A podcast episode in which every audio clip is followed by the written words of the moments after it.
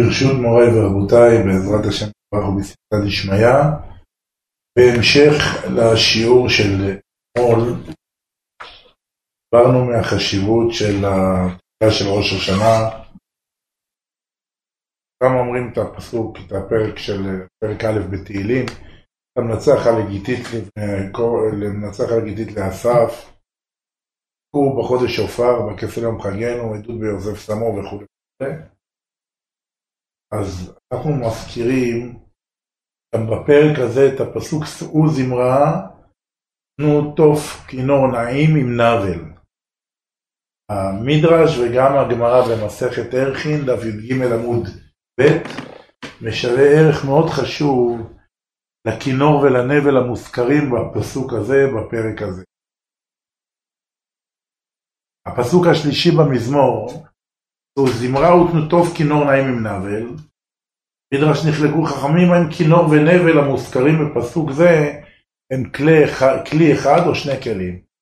יש קוראים לנבל כינור דוד. יש אומרים כינור זה כינור ונבל זה נבל. רבי חייא ברבא סובר שכינור ונבל הם אותו כלי, ואילו רבי שמעון סובר שהם שני כלים נפרדים. וגם ששניהם כלי מיתר שונים הם במספר הנימים. לנבל יש יותר כלי מיתר מכינור. בנבל יש יותר נימים הוא מסוגל לנגן יותר ניגונים מכינור. על כן נקרא שמו נבל מפני שמנגינתו, בנגינתו הוא מנבל ומשפיל את כל שאר כלי הנגינה. כל שאר כלי הנגינה, כל כלי נגינה יש לו איזה יופי מיוחד, קול מיוחד. אבל כשהנבל מנגן ליד אותו כלי, אותו כלי לא נחשב. למה? הנבל יש לו מנגינה כל כך יפה בגלל ריבוי המיתרים שלו. למה קוראים לו נבל? כי הוא מנבל שאר כלי נגינה בנגינתו לאדם. מספר הנימים שישנם בכינור אמרו במדרש, שם מתן הקדוש רבי יהודה בר אילאי זכותו תגן עלינו, שבזמן שבית המקדש היה קיים היו בו שבעה נימים, ככתוב בספר תהילים שבע ביום מיללתיך, וגם הגמרא בערכין אומרת בי"ג עמוד ב' שבבית המקדש היו מנגנים בנבל בין שבע כבין, שנאמר שובע שמחות את פניך, אל תקרא שובע אלא שבע. ובימות המשיח יהיו בו שמונה נימים, כמו שכתוב למנצח על השמינית, זה מה שנקרא התו השמיני. יש הרבה גאונים במוזיקה, בטהובן, באך וכולי, אחד מהם גם לדעתי היה חירש, והם יצרו כל מיני מנגינות. לתווים יש משקלים ויש צלילים. יש חצי משקל, יש רבע משקל, וזה תורה בפני עצמה. הם עדיין לא הצליחו, אף אחד חכם באנושות לא הצליח להגיע לתו השמיני. התו השמיני יגיע אליו רק מלך המשיח, שבתו הזה ובנגינה של הנבל עם שמונה כלים, שמונה נימין, שמונה מתרים, התפקקו כל המצבות והמתים ניזונים מהמנגינה הזאת וקמים לתחיית המתים. אז בנבל בין שבע נימין היו מנגנים בבית המקדש, בנבל בין שמונה נימין, עם זה מלך המשיח מאיר את המתים לתחייה, ונבל בין העשרה נימין, זה כשאחרי תחיית המתים מתחבר העולם הבא עם העולם הזה, שנאמר עלי עשור ועלי נבל, עלי היגיון וכינור. טבח הבורא והתעלה היוצר. למה עלי עשור? שיש לנבל הזה עשרה עלים, עשרה נימין, עשרה מיתרים. זו שהמדרש אומר וגם הזוהר אומר, שאברהם אבינו הקריב את יצחק, בסוף הנה איל אחר נאחז בסבך, אברהם הקריב את האיל, וכשמקריבים עולה, צריך שכהן יקריב אותה והיא כולה נשרפת לשם, חוץ מהאור של העולה שהיא הולכת לכהן המקריב. מי היה הכהן המקריב? את העילו של יצחק אבינו, שנאמר וירא אליו מלאך אדוני מן השמיים. מי זה אותו מלאך אדוני מן השמיים? זה אליהו הנביא מלאך הברית שהוא גם כהן. ואז הוא קיבל את האור הזה, ומהאור של העיל של יצחק הוא עשה אזור, הוא עשה את האזור במותניים שלו, שאחאב רדף אותו ושלח עליו חמישים קצינים, יצא מהאזור הזה אורות וברקים שהרגו את הקצינים שניסו לפגוע באליהו הנביא זוכר. טבח הבורא והתעלה יוצא. ומעשרה גידים שבידיו וברגליו של העיל, נעשה הנבל עם העשרה נימים שהם העשרה מיתרים וכולי וכולי. נצח ועתיד לבוא באלף השביעי לבריאת העולם יגדל מספר הנמין עד שיבואו לעשרה, מה שנאמר עלי עשר ועלי נבל על ההיגיון בחינוך. סוף התפילה של ערבית של ראש השנה, אנחנו נוהגים לומר פרק כ"ד תהילים לדוד מזמור לאדוני הארץ ומלואה תבל ויושבבה כי הוא על ימים יסדה ועל נערות יכונניה מי יעלה בהר אדוני זה מה שנקרא ברכת הפרנסה.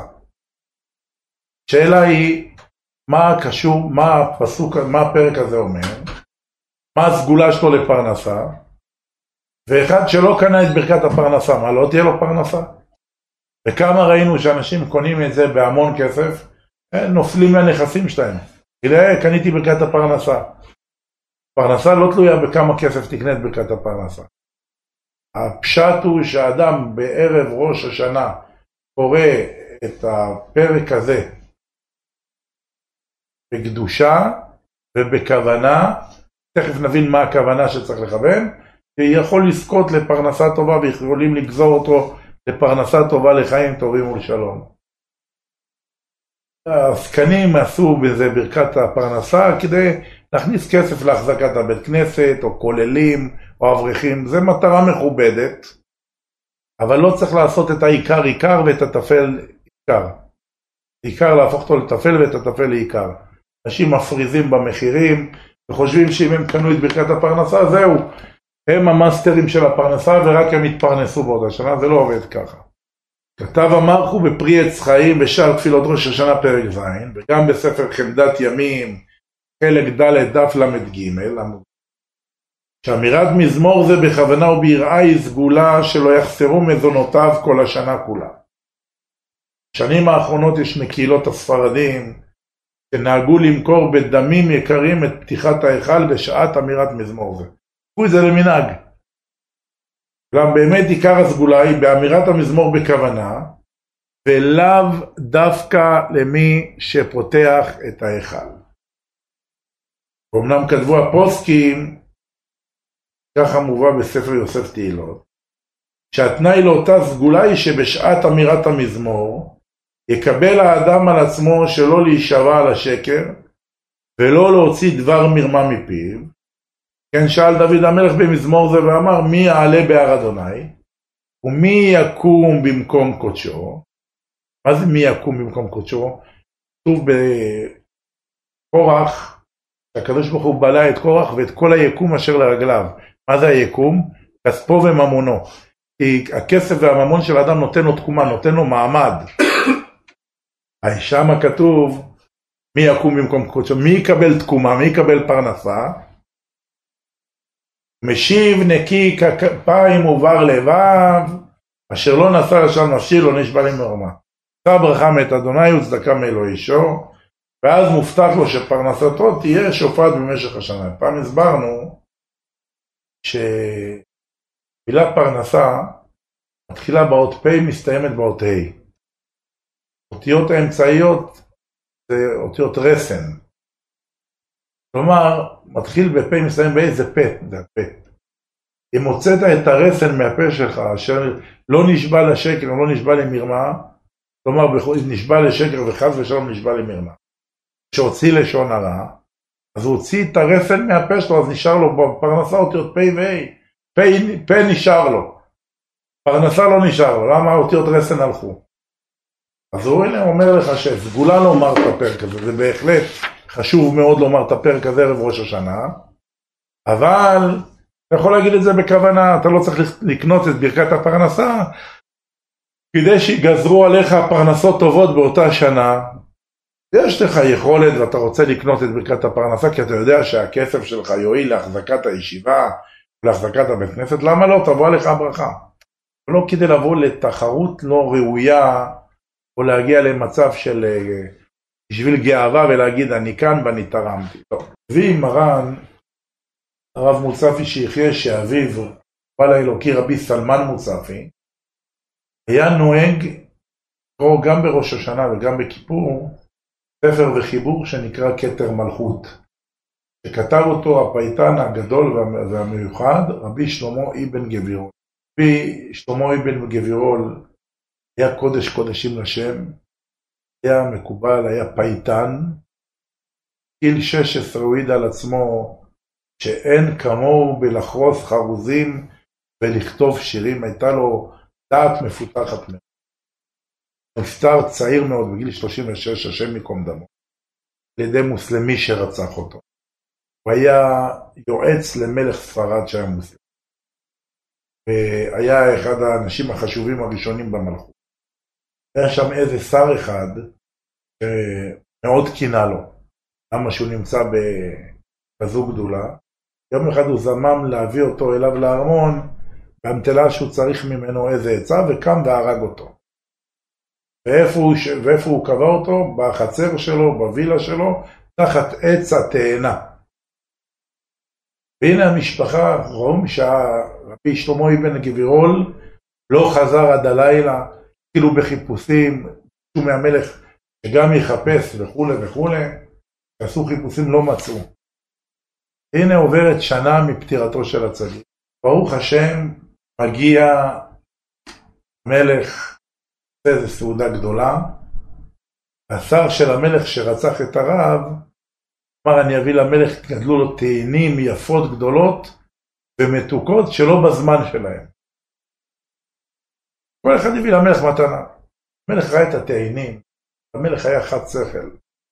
אמר בתקופה הזאת לא גודלות תאנים. איך זה שאצלך גודלות תאנים יפות כאלה? מעניין גם מה הטעם שלהם אם יש להם טעם משובח. המלך לקח תאנה אחת, פתח את התאנה, והיה בתוך התאנה טעם של דם. המלך קרא לווזיר, לשר, והיה אחד מחשבה, מהר עשה אחד ועוד אחד, אמר לו, אני רוצה שתגיד לי את האמת. מאיפה יצאו התאנים האלה? שלח שליחים, חפרו מתחת לעץ, ראו את הגופה של הצדיק, הווזיר היה חייב לבוא ולהגיד שהוא רצח את אותו יהודי, את רבי שלמה אבן גבירול, קרא פה שהמלך תלה את השר באותו יום, באותו רגע, וככה נתגלה תקופתו של הצדיק שנפטר וכולי, בגיל 36 בקיצור ימים ושנים. וזה אנחנו, הסיפור הזה היה לפני 800 שנה. והיה חכם, הוא היה חכם מאוד, בעל יראת שמיים גדולה מאוד. והיה לו חריזה יפה מאוד, והוא תיקן את ספר האזהרות שאנחנו קוראים בחג השבועות. הוא רשם בהקדמה שלו, אני השר והשיר לי עבד, אני כינור לכל שרים ונוגנים, ושירי הוא עטרה למלכים, ומגבעות בראשי הסגנים, והנני בשש עשרה שנותיי, ובשכל כמו בן שמונים. ילד בגיל שש עשרה. שמעתם איזה, איזה שיר הוא רשם, איזה חיבור הוא רשם? ויש בי שכל כבן שמונים. באמת, היה חכם מאוד. הציג את, את הזמן שלו לפני הזמן שלו. לכן גם נפטר בגיל צעיר מאוד, הספיק לעשות את מה שהוא צריך לעשות בו. יש לו הרבה פיוטים, שאנחנו אומרים אותם בראש השנה, אנחנו אומרים אותם באחד הפיוטים הידועים שלו, שפל ברך ושפל קומה, כתולעת קטנה אנוכי באדמה, כמוני יעללך ובמה. יעללך ובמה. מה החשיבות של הפיוט? בספרים הקדושים, בפרט ספר שבט מוסר, ובספר מחזור ויטרי. מה זה מחזור ויטרי? מחזור ויטרי זה ויטרי, הרב ויטרי שמחה, שמחה ויטרי, הוא היה תלמידו של רש"י, הוא הוציא ספר שיש בו את כל ההנהגות והמנהגים של הסידור תפילה בין בחול, בין בשבת ובין בחגים. הוא מביא שאמירת הפיוטים נתקנה כדי לעורר את הלב לכוונה ולכוון בתפילות הימים הנוראים. וכוחם של הפיוטים לעורר את הלב, משום שמתוארים בהם דברים הנכנסים אל הלב ומעוררים את הרגש לבחייה ותשובה. ומאידך לשמחה והתרוממות הנפש. פיוטים חורזים ונחרזים בצורה כזאת שיש מילים שגורמות לך חרטה לעשות תשובה. אבל מצד שני, יש בהם משתבח שמו גם דברים שמרוממים אותך ומחיים אותך, נותנים לך גבות שאתה יהודי, שאתה בן של מלך וכולי וכולי. פיוטים שלפני ברכות יוצר נועדו לעורר את כוונת הלב בקריאת שמע, שהיא מצווה מן התורה, ומטרת אמירת הפיוטים שאחר תפילת העמידה לעורר את הכוונה בברכות התפילה. להסיר מן הלב את טרדות היום יום. זה שערכם של הפיוטים הנאמרים בתפילה, יש להם חשיבות, אבל לא צריך לעשות אותם ניכר התפילה. יש קהילות, מביאים פייטנים. אז מה הם עושים? מורחים את הפיוטים, עושים עננה או עננה או עננה, ועושים כל מיני מוואלים, וכל אחד רוצה להראות את קולו, ופתאום זה גונב לו פסוק, וזה גונב לו פסוק, כל אחד רוצה להראות שהוא שר כמו תרנגול, חוץ מהזייפנים שגם דוחפים את האב ומזייפים, וזה הופך להיות לטרחה של הציבור ומעמסה על הציבור. לכן עושים שיהיה את החזן ויהיו לו שני סומכים, יעשו את הפיוטים, מדי פעם שהציבור לא ישתעמם ולא ירדם, תנו להם uh, להשתתף, אבל אנשים שהם יודעים, יש להם קול ערב ולא קול של עורב, שיצייר את הציבור וישירו יחד עם הפיוטים. בן אדם נמצא בחמיצות הלב, נכנס שמח לבית כנסת, זה בצער, הקפיד על חצי עולם בבית כנסת, לא כיבדו אותי בלהגיד פיוט, לא כיבדו אותי בלהגיד איזה בית, כל פעם מישהו אחר אמר משהו ואני לא אמרתי, הוא נמצא ביום המשפט, היום הרת עולם, היום יעמיד במשפט כל יצורי עולם, אם כבנים אם כעבדים. פתאום היצר הרע מזיז אותו מיום המשפט, הראש שלו עובד על זה, על כבוד, לא כיבדו אותי. צריך לשים לב לדברים האלה. בכל זאת, עוד פעם, זה יום של דין ויום של משפט, ואדם צריך להיות כל כולו ספון בתפילה, לא לחפש משחקי כבוד, גם לא בפיוטים ולא בשום דבר. מובא בספרים הקדושים שיש להיזהר שלא לדלג על שום פיוט שחיברו ותיקנו הקדמונים, ולא לשנות או לקצר את נגינות הפיוטים הנהוגים בכל הקהילות מימים ימים. ואם אירע שדילגו על אחד מהפיוטים או על כמה מהם, יש להשלים אמירתם לאחר סיום תפילת שחרית. אתה לא יכול לבוא לזלזל בפיוטים שכתבו קדמונים שהיו אחרי תקופת הגאונים. הם חרזו חרוזים, ויש בהם הרבה מילים ויש בהם הרבה שמות. אם אתה מחבר ראשי תיבות זה שמות קודש, רמז על העולמות העליונים, רמז על שמות המלאכים, איזו יצירת מופת, שיש בה כמו כתב סנגוריה להגן על היהודי ביום המשפט בראש השנה. ועד החשיבות הגדולה של שמירת תקנות הקדמונים, שמירת כל הפיוטים כולה מחויבת גם על פי הסברה והשכל הישר, שהרי הם מעוררים את הרגש לתשובה. או מעוררים באדם רצון להתקרב אל עבודת השם יתברך. כל העבודה של ראש השנה, גם שהאדם תוך כדי התפילה, התעורר בו רצון לתשובה. יש בן אדם שהפיוט הזה מעורר אותו, ויש בן אדם שהפיוט הזה מעורר אותו. איזה אחד הייתי שואל אותו, כל הזמן אני רואה אותך בהוד והדר, ערב שבת, יום שישי, בלילה, אתה בא לבית כנסת, כולך מהודר, שומעים את הקול שלך מסוף הבית כנסת עד תחילת הבית כנסת, שיר השירים אשר לשלום משכן, איך הדודי לי, שבת אתה לא רואה אותו. כאן, הוא אומר יום שישי, יש שיר, שירים מיוחדים, השירים האלה גורמים לי להתחזק, להתקרב לשם. למה הוא בא יום שישי? הוא, איך קוראים לה? אפילו לא יודע איך קוראים לה לאחד נודי. הוא אומר, המנגינה הזאת, המנגינה הזאת היפה. ושיר השירים, יש שם מנגינה יפה ומעוררת את הלב. זה הכוח של הפיוטים. לעורר את הלב. הרי הפיוטים והזמרה והנגינה בכלל זה מעולם האצילות. ניגוני התפילות בימים הנוראים הינה מסורת עתיקת יומין, שמקורה משירת הלווים על הדוכן בבית המקדש. לפיכך נשמת כל האדם מתעוררת לשם אותם ניגונים קדושים. בית המקדש היה שלושה דרגות, כלי, אף, כהנים, ל', לוויים. יהוד ישראלים. ישראל, פשוט, הוא לא כהן, הוא לא לוי, הוא ישראל. ישראל היו מתקהלים, עם ישראל מתקהלים להקריב את הקורבנות שלהם, לראות את השכינה ולראות לפני השכינה. שלוש פעמים בשנה ייראה כל זכורך את פני אדון אדוני, והכהנים היו מקריבים את עבודת הקורבנות. התפקיד של הלוויים לעמוד במדרגות, לעמוד עם תוף, עם כינור נעים עם נבל. היו עושים את שיר, היה שירת היום, ובחג היה שיר מיוחד לאותו חג, כמו בראש השנה, היה את פרק פ"א בתהילים. הוא זמרה ותנו תוף נעים, כינור נעים עם נבל. בכסל יום חגנו, כי חוק לישראל הוא, משפט ללא יעקב, היו מזמרים את זה, פילהרמוניה כזאת, ועם כל מיני כלי נגינה, זה היה תפקיד הלוויים. כשהיום אנחנו עושים את הפיוטים, בראש השנה או בכיפור, זה שווה ערך לשירת הלוויים, ויש בזה כוח, כוח, כוח גדול ורב לעורר את הנשמה ולגרום לה להתפעלות כדי לחזור בתשובה.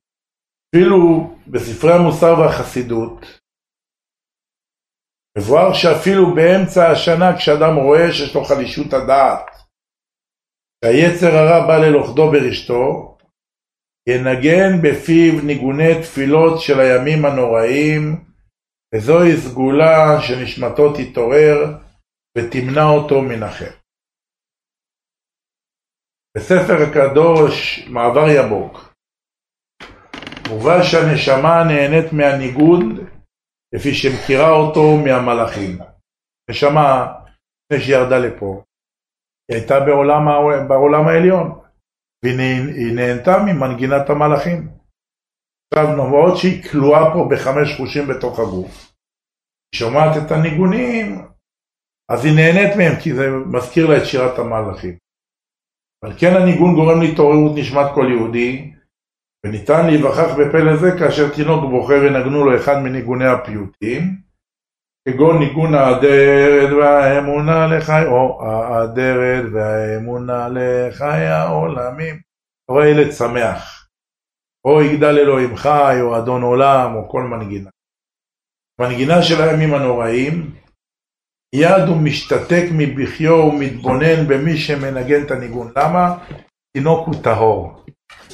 בגלל שהוא טהור, הוא ישר מרגיש, הנשמה שלו תופסת את הנקודה של הניגון.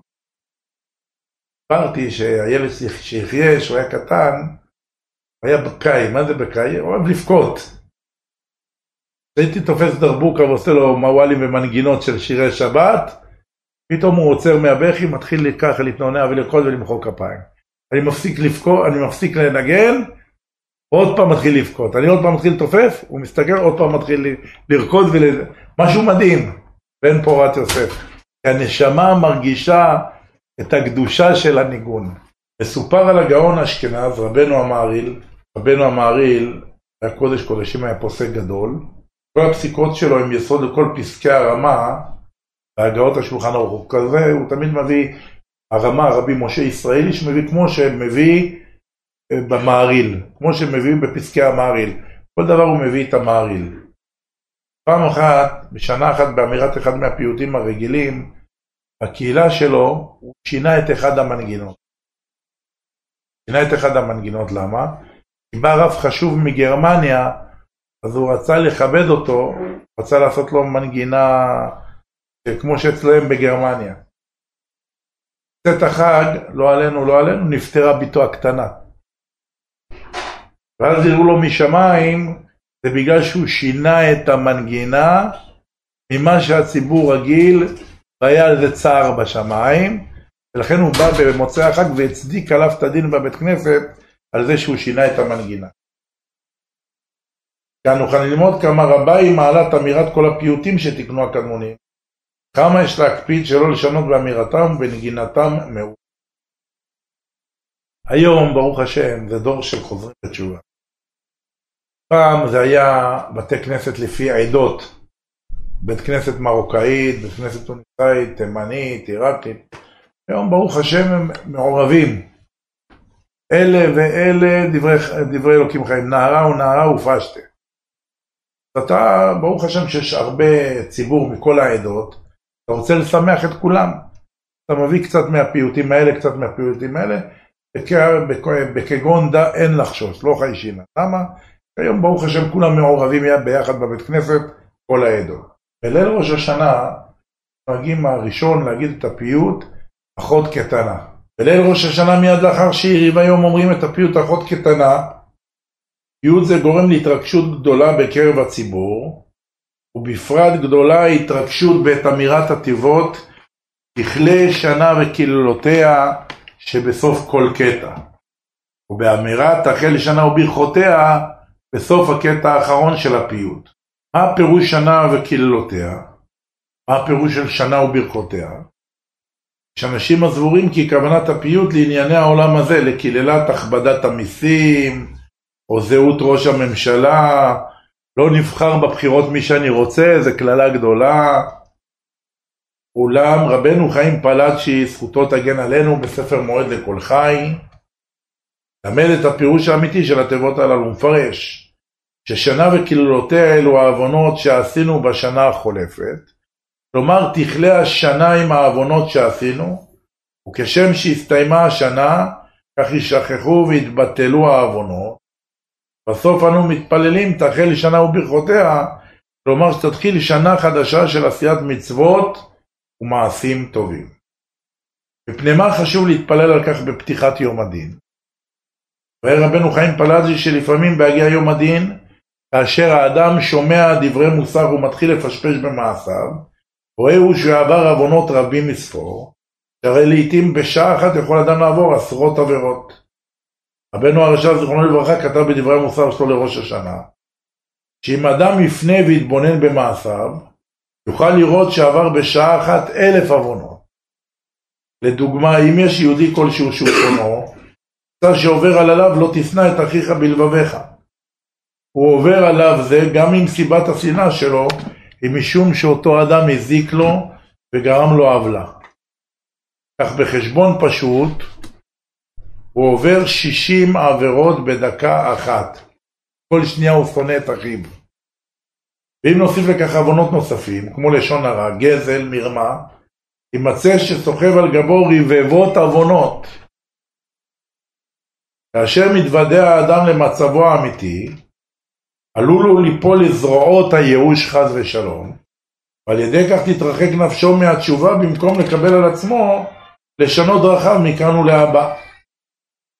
כן, תכף בפתיחת היום אנחנו אומרים, תכלה שנה וקללותיה, תחכה, אל תפחד, הנה עכשיו הקדוש ברוך הוא מכלה את כל העוונות שלך, כביכול אומר הקדוש ברוך הוא, אל תפחד מן העוונות שעשית עד עתה, שהרי מתחילה כעת שנה חדשה, ומעתה ואילך הלוח נקי, ותוכל להתחיל עכשיו את מניין מעשיך.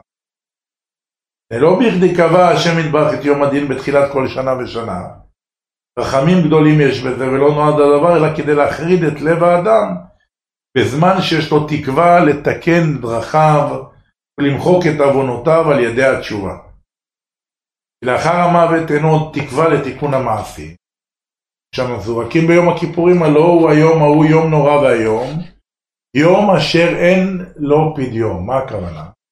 אומר לך ראש השנה, היום תקווה שלך, של התחלת שנה, שאתה יכול לתקן את כל המעשים, כל זה על מנת שלפני, ברוך הבא, שלפני יום המיטה, שביום המיטה כבר גמרנו, במתים חופשי אתה לא יכול לתקן, אין כופר. אבל כשכל עוד בן אדם חי, כל עוד הנר דולק, עוד אפשר לתקן. בראש השנה זה הזמן שהקדוש ברוך הוא אומר לך, בוא תכלה את כל הקללות, את כל העוונות שלך של השנה הקודמת, כדי שאתה לא יכול לדעת ביום המשפט מה יקבעו לך, האם לחיים או הפך החיים. אם יקבעו לך הפך החיים, לפחות עשית תשובה, תכלה שנה וקללותיה. כי ביום המיטה גמרנו, אתה לא, יכול, אתה לא יכול לכפר על שום דבר. במתים חופשי. אז הוא גם נותן לך תקווה, הוא אומר איזה יופי. כל שנה יש, מייפסים את הקופה הראשית, איך קוראים לזה עושים סגירת קופה? זדים. גם מזדים חסוך עבדיך. אל ימשלו בעזתם ונקראתי מפשע רב ולרצון עם רפי ויגיון בי. ללא ספק הנהגה הזו נובעת מרחמים גדולים מן השמיים על עמו ישראל. וההנהגה הזו של הקדוש ברוך הוא איתנו היא הפוכה לדרך בה נוהג מלך בשר ודם בעולם הזה. כל מה שמקובל במושגי בני האדם. שהרקע כשהאדם חוטא בסתר ולא ראו עדים, הבשר ודם במקום לתת לו הזדמנות לכפר, מה עושים?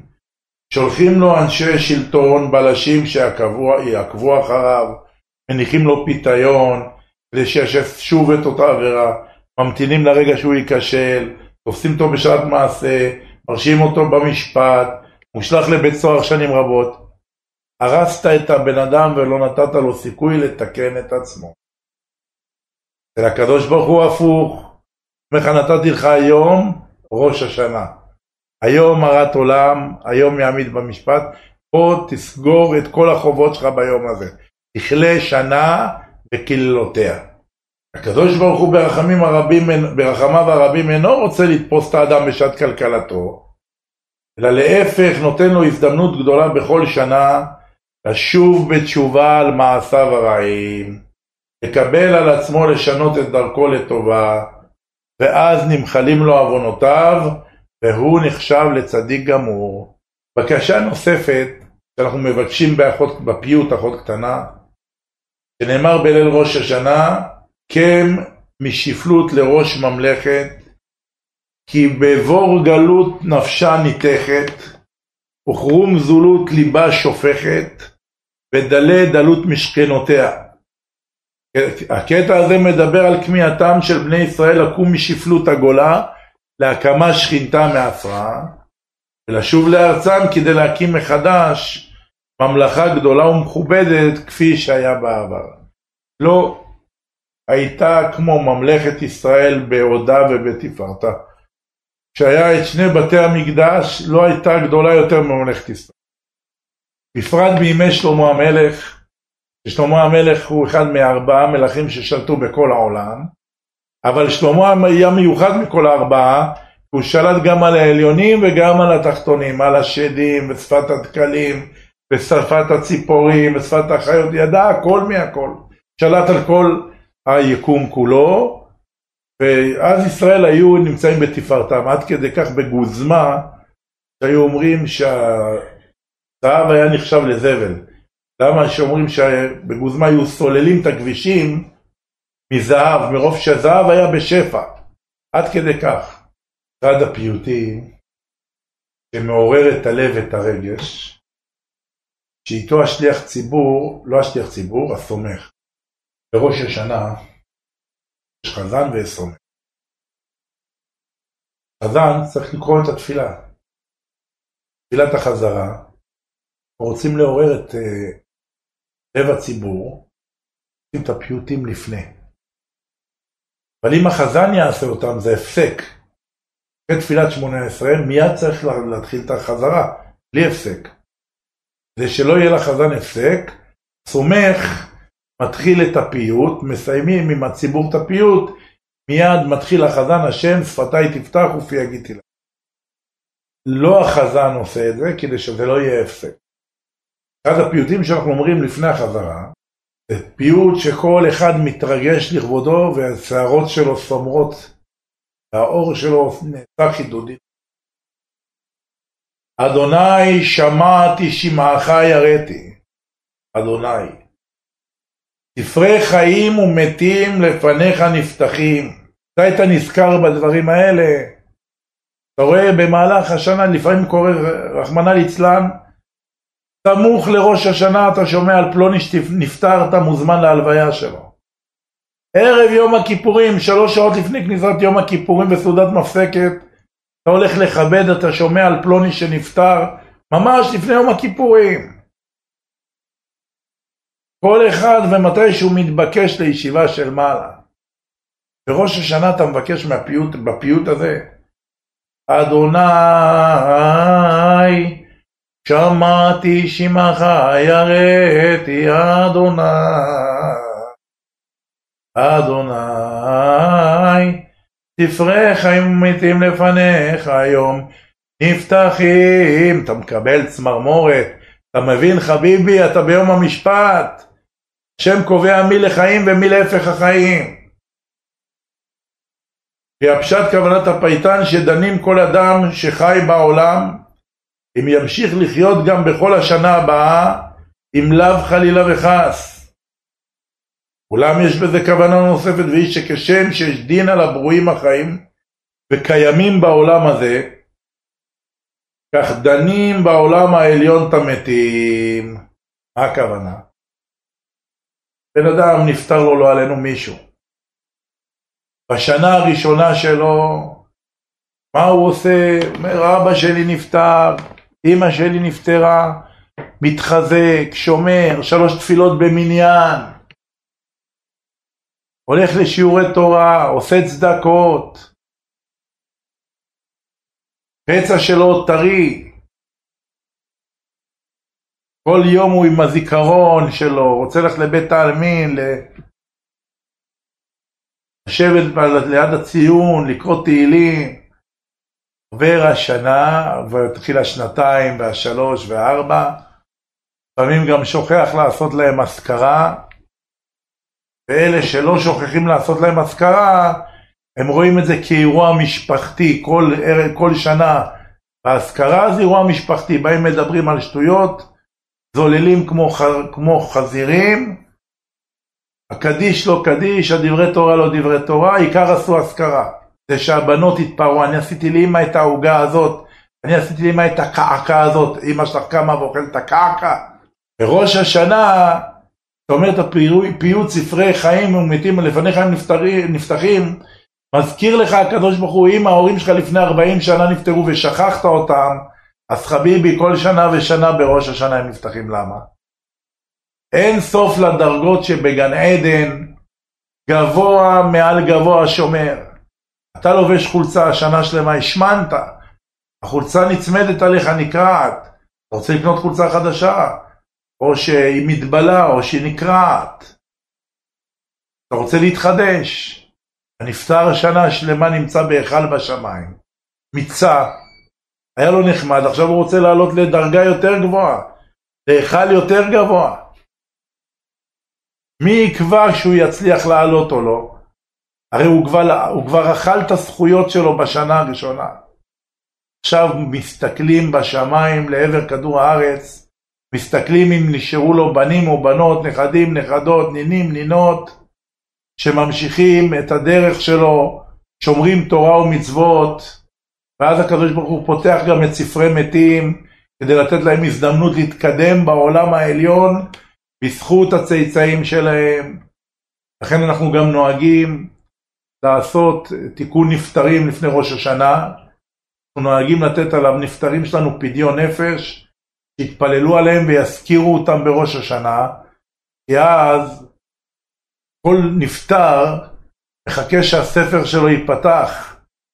כשעושים לו בכדור הארץ עילוי, עילוי נשמה, עושים לו פדיון נפטרים, אז השם שלו עולה לפני הכיסא הכבוד, והקדוש ברוך הוא פותח את הספר שלו ודן אם להעלות אותו או לא. לא כמו שאמר דוד המלך עליו השלום, השכחתי כמת מלב, הייתי ככלי עובד. כשאתה הולך לראש השנה לבית כנסת, יש לך שני משימות גדולות. משימה אחת, להציל את עצמך מהתופת. להציל את עצמך מחבל התלייה, אתה לא יכול לדעת איך תצא בדין.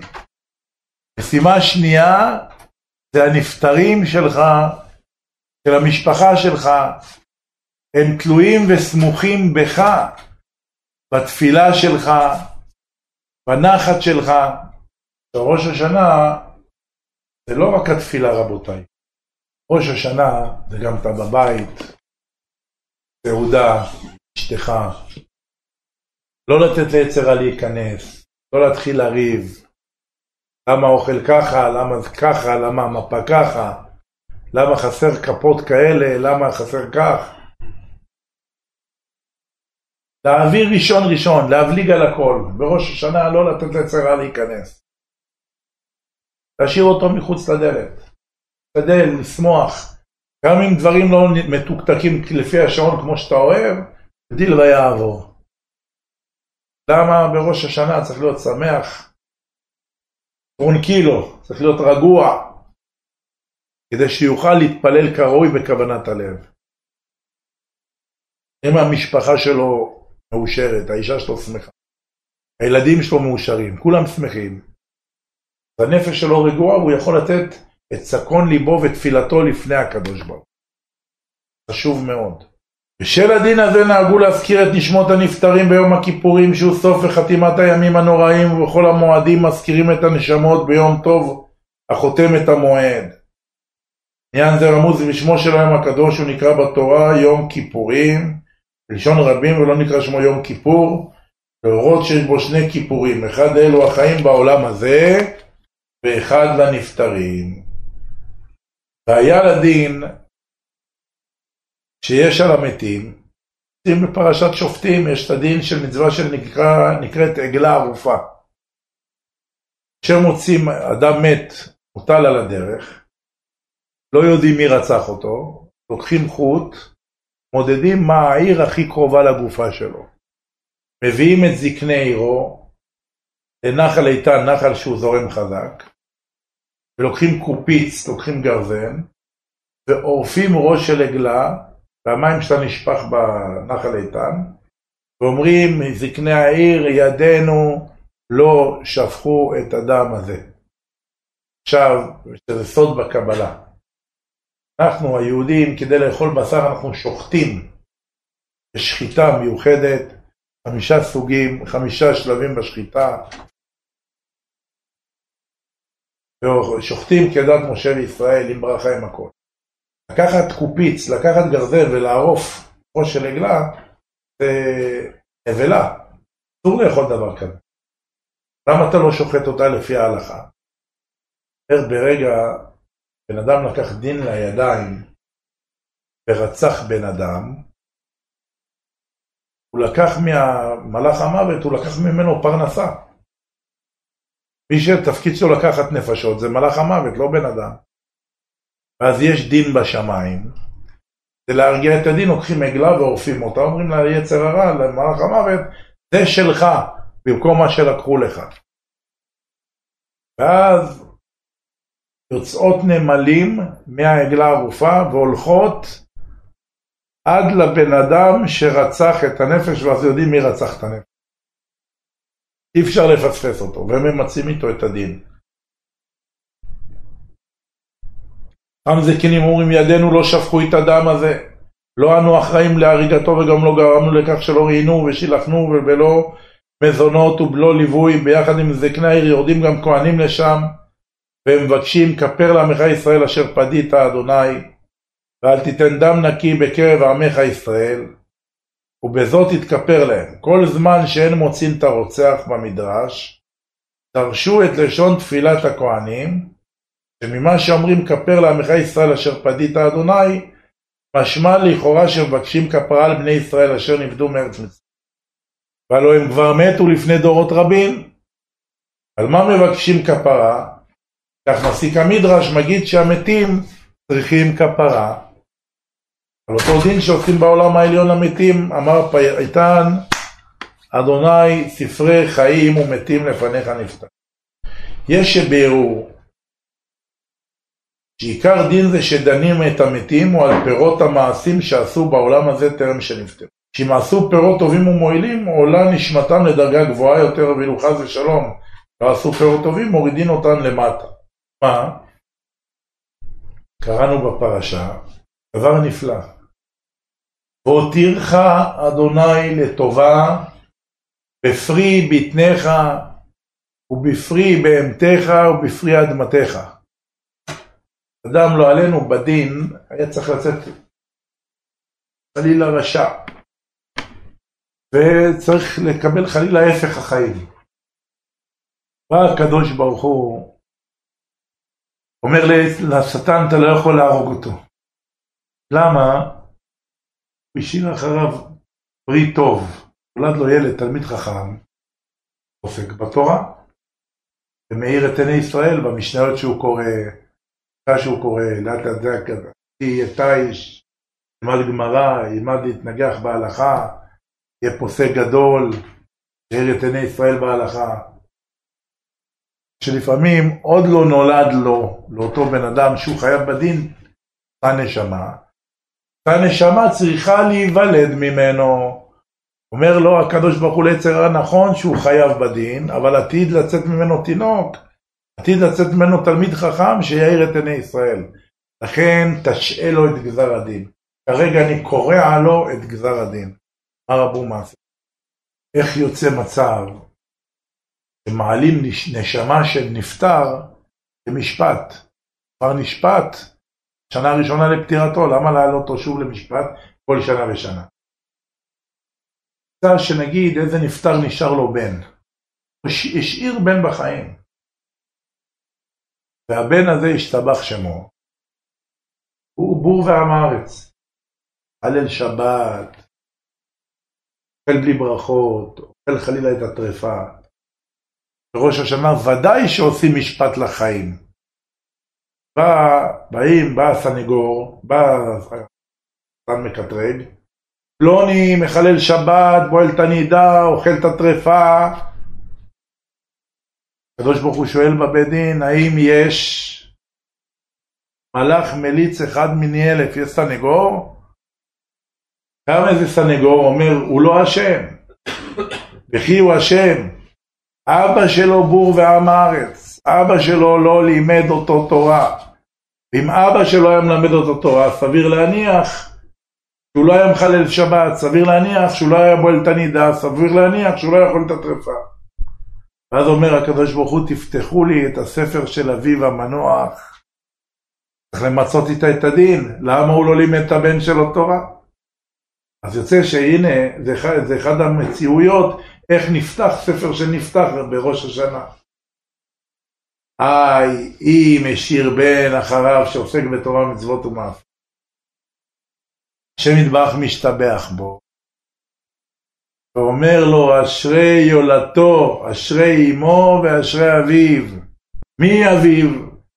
מי זה אבא שלו? אשרי שהוליד, אשרי שגידל.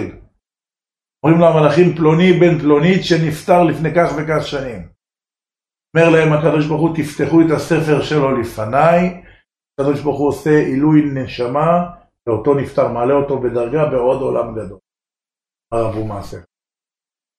לכן אדם צריך להתאמץ בפרט בשנה הראשונה של הנפטר. וכל שכן גם אחרי, אז זה לא אומר שעבר שנה, נגמר הסיפור. השנה הראשונה אנשים שאומרים את זה הדוק, גם מה שלא צריך לעשות עושים. אחרי שנה זהו, פורקים עול, מותר לעשות הכל. לא. זכור שבראש השנה ספרי חיים וספרי מתים היום לפניך נפתחים. ברוך אדוני לעולם, אמן ואמן. נתחיל את הסליחות, את הקדיש של ישראל ואת הקדישה של תיקון. רבי חנניה בן הקשה אומר, אתה כמובן, כל ישראל לפיכך. בעל תורה ומצוות שנאמר בדרך כלל בשמע צדקו, ימדין תורה וידין.